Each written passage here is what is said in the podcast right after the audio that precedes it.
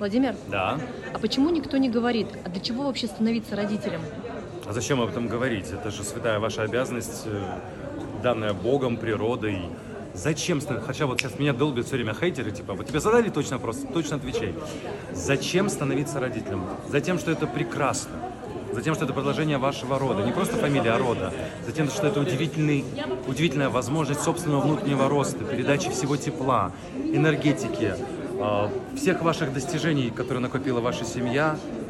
И в конце концов, это, это очень здорово. Главное к этому быть готовым. Хотя говорят, что к этому быть готовым невозможно. Быть родителем – это супер. Это очень сложно, но это очень важно.